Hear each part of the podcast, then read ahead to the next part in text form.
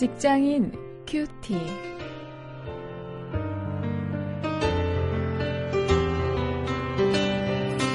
여러분 안녕하십니까? 3월 3일 오늘 마태복음 7장 28절 29절 말씀을 가지고 신지식인 교사 예수 이런 제목으로 함께 말씀을 묵상하겠습니다. 오늘 우리의 전공 능력, 프로페셔널리즘을 한번 생각해 보도록 하겠습니다.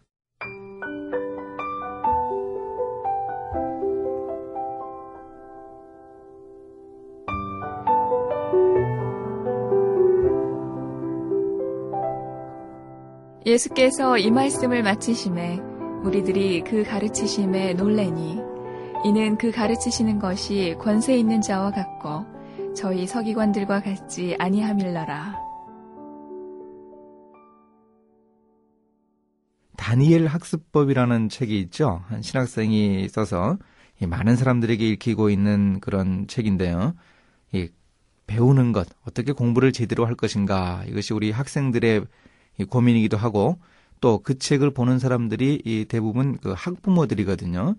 그 학부모들이 보면서 어떻게 자녀를 어, 가르칠까 어, 고민하는 것을 보았습니다.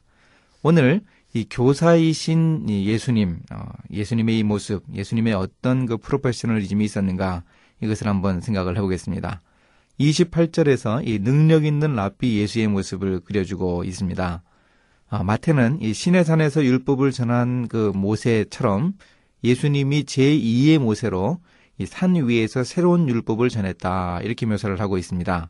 이 산상수훈의 시작 부분에서 예수께서 산에 올라가 앉으시니 제자들이 나왔다 이렇게 묘사를 하는데요. 예수님이 그 산에 올라가신 것이 출애굽기 19장 1절에서 예, 시내산의 그 율법을 받는 어, 이 모세의 모습을 연상하게 하는 것이죠. 이 마태복음이 유대인을 위해 기록된 복음이라는 것을 염두에 두면 어, 예수님의 그 모습을 어, 유대인들이 그렇게 연상했을 것이라고 우리가 충분히 이해할 수 있습니다. 어쨌든 예수님은 그곳에서 이 사람들에게 능력 있게 말씀을 전하는 그런 랍비로 인식이 되었습니다. 그분의 말씀을 들은 모든 사람이 충분히 예수님의 실력을 인정할 정도였다고 합니다. 예수님에게 이런 그 능력이 있었다는 사실에 직업인인 우리는 주목할 수 있어야 합니다.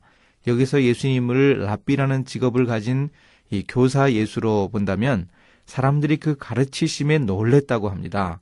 그 가르치시는 것이 다른 사람들과 같지 않고 권세 있는 자와 같지 않고 어, 저희 서기관들과도 어, 같지 않았다. 지금까지 본 어떤 가르치는 사람들과 달리 어, 정말 독특한 방법으로 어, 능력 있게 실력 있게 가르쳤다 하는 여기에 우리가 주목할 수 있어야 하겠습니다. 자, 이렇게 인정받기 위해서 가르치는 모습으로 인정받기 위해서 어, 예수님이 그 어떻게 하셨겠는가 우리가 한번 좀 어, 살펴볼 수 있어야 합니다. 예수님의 가르치시는 능력에 대해서 묘사하는 마태는 지금까지 잘 가르치던 그 전문가 집단, 그 율법 전문가들이죠. 또 서기관들, 그들과 달리 예수님의 가르침이 권위가 있었다고 표현을 해 줍니다. 아, 특히 영어 성경 NIV 같은 경우에 이것을 분명하게 표현을 해주고 있습니다. 예수님의 가르침이 사람들에게 인정받은 것은 그 권위가 있었기 때문이라고 합니다. 오늘 우리 시대에도 이 자신의 분야에서 일을 잘하기 위해서는 물론 해당 분야 그 선배 직업인들의 좋은 점을 배워야 하겠습니다. 우리 직장 안에서 투비 모델이라고 해서 한 회사에 입사하면 어, 자기 위에 이 사람들 어, 자기 위에 그 선배들의 그 모습을 보면서 닮아가려고 애를 쓰게 되죠. 어, 바로 그런 것 우리가 어, 충분히 알 수 있는데요. 하지만 당시에 그 서기관들에게 있었던 그 타성, 이 수구주의, 또 독선, 배타성 같은 그런 부정적인 요인은 예수님이 배우지 않으셨던 것이죠. 어, 우리가 직업 세계에서 바람직한 전문가가 되기 위해서는 이 선배들의 잘못된 모습을 따라하고 배우는 것이 아니라 이 독특한 자신만의 능력을 개발하는 것이 정말 중요하죠. 이 예수님의 그 위대한 가르침인 산상수훈 속에서 우리가 그 내용들을 살펴볼 수 있습니다. 예수님이 수시로 어, 말씀을 하셨습니다.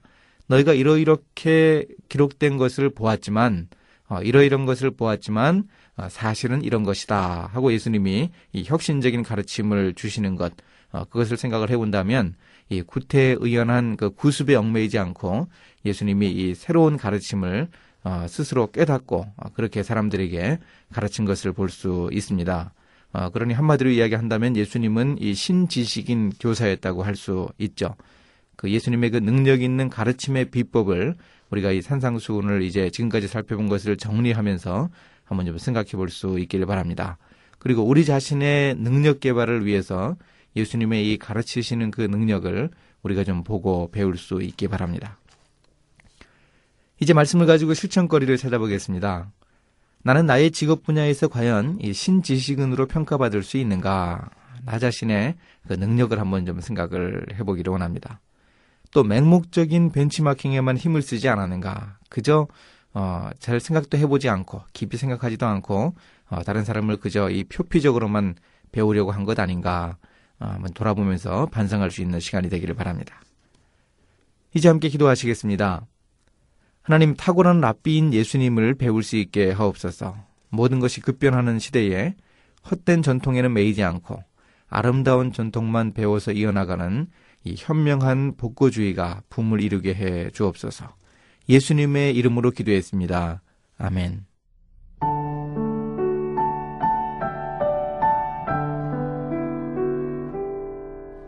대형 교회나 대기업들의 세습이 문제되는 가운데 많은 재산과 경영권을 자식들에게 물려주지 않고 은퇴한 미래 산업의 정문술 전 사장의 이야기는 신선한 충격을 줍니다. 그는 과거 중앙정보부 직원으로 오래 근무하다 정권 교체와 함께 해고당했고 반도체 제조 부문 하청업체를 운영하다 한때 경영이 어려워 자살까지 시도했었죠. 그러나 그는 비전에 대한 일종의 오기를 가지고 기존의 기업 관행을 정면으로 뒤집는 거꾸로 경영을 시도했습니다. 외국 기업들에 비해 열악한 기술 현실을 극복하기 위해서 회사 운영비는 최소로 지출하고 기술 개발을 위해서 매출액의 10%를 넘는 연구비 투자를 고수해왔습니다. 그리고 철저하게 세금 내고 직원들에게 최상의 대우를 해주는 것이 기업의 본분이라고 생각했죠. 이런 남다른 전문가 정신이 오늘의 미래 산업을 낳은 원동력일 것입니다.